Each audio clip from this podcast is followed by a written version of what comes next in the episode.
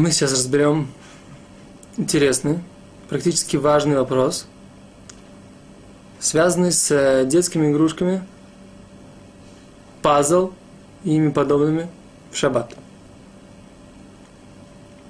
Еще раз напомним, на предыдущем уроке мы говорили о ситуации, описанной в литературе. Книга. У нее здесь на ребрах страниц написана какая-то информация, какое-то слово. Э, сам эта ситуация является спором. С одной стороны, Рамо считает, что в данной ситуации можно открывать и закрывать книгу, постольку, поскольку приближение букв и даже частей букв не является письмом. С другой стороны, Лвуш, как ни странно, ученик Рамо, считает, что в этой ситуации это подобно запрету Тора. То есть, в данной ситуации запрещено приближать частички букв друг к другу. Дело в том, что буквы друг к другу приближать, это написано в Геморе. Это можно по всем мнениям. Теперь части букв – это спор между Рамо и Лвуш. Рамо считает, что части букв подобны целым буквам, точно так же, как приближать две буквы не является письмом, точно так же приближать две части буквы не является письмом буквы. А Лвуш, в свою очередь, считает, что в Талмуде то, что написано, написано, э, что можно приближать две буквы одна к другой, и это не является письмом. Всякий раз, когда мы приближаем части букв, то это уже является письмом. Мы создаем букву, создаем ее форму. Принято облегчать, как Рамо, если нет другой книги. По всем мнениям, так написано в Мишнабруре, Хазуниш говорит, что принят лучше устражать в любом случае – по всем мнениям, лучше не писать ничего на ребрышках страниц. Теперь так. Попробуем разобраться, что же будет в ситуации, когда у нас есть пазл. Мы уже говорили, что когда у нас есть пазл или разорванный, разорванная страничка, то в данном, данной ситуации мы не просто как в книге раскрываем книгу и у нас рассыпается написанное на ребрышках, когда мы собираем пазл, мы хотим создать этот рисунок, который как бы авторы пазла нам здесь разделили на детали. И поэтому в данной ситуации как бы мы не в принципе должны были бы устражить, что даже Рамо, возможно, должен был бы запретить.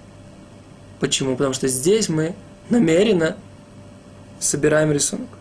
С другой стороны, можно сказать, что в ситуации, когда мы говорили там в книге, буква рассыпалась полностью. А здесь у нас есть части букв. И если мы говорим, что части букв собирать можно, как говорит Рамо, то в данной ситуации Рамо должен бы, по идее, облегчить.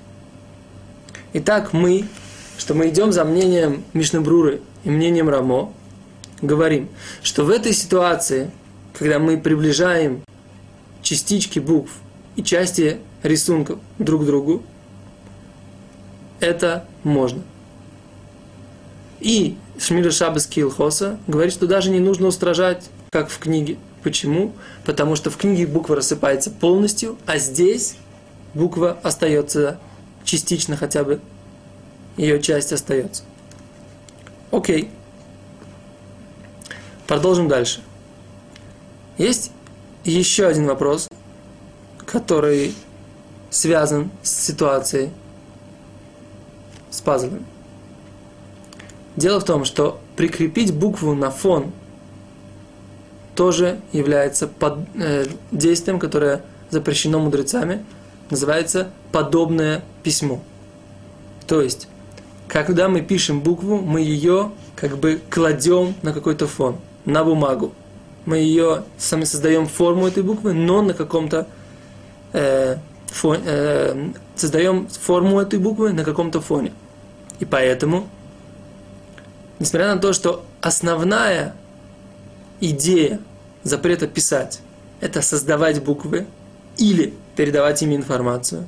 Но даже когда уже, у нас уже существует буква, положить ее на фон подобно письму, и поэтому всякий раз, когда мы кладем букву на фон, прикрепляем ее на фон, написано в Мишнабруре, написано в Маген Авраам, Мишнабрур приводит э, этого Маген Авраама, что это запрещено. На основании этого, всякий раз, когда мы будем делать пазл, и при этом он у нас попадает, мы кладем его в рамку, тем самым закрепляя эти буквы на фоне, прикрепляя их на фоне, это будет запрещено. Поэтому нас следует из этих всех посылок три закона. Первый – собирать кубики и играть в пятнашку. Будет можно. Что значит собирать кубики? Какие кубики? На кубиках, например, есть рисунок, и эти кубики мы просто приближаем части рисунка друг к другу.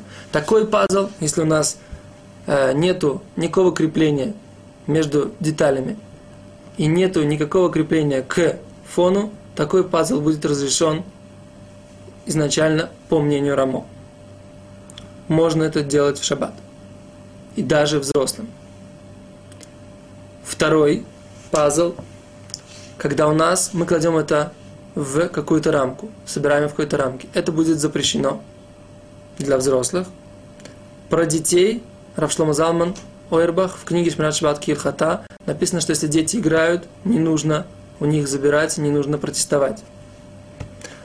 Третье. Если мы делаем напольный пазл, то, в принципе, в Шмире Шабас Кирхоса, опять же, написано, что когда мы не прикрепляем это к какому-то фону, это можно делать. Даже, возможно, для взрослых. Так я понимаю, написанное в книге Шмиршаб Скилхоса, что даже взрослые могут играть с детьми. Совершенно однозначно, что в любой ситуации, опять же, если дети играют, не нужно протестовать. Итак, у нас получается три закона. Собрать кубики, играть в пятнашку можно всем. Прикрепить на фон нельзя взрослым. Дети играют, не нужно протестовать.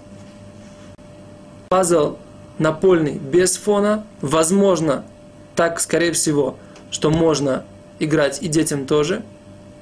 И однозначно можно играть детям, э, взрослым тоже. И однозначно можно играть детям. Понятное дело, что не нужно протестовать. Другие игры. Всякий раз, когда мы собираем слова из уже существующих букв, это тоже можно, например, создать А, Б, В, Г, Д. Здесь на каждом кубике А, Б, В, Г, Д создать слово будет можно.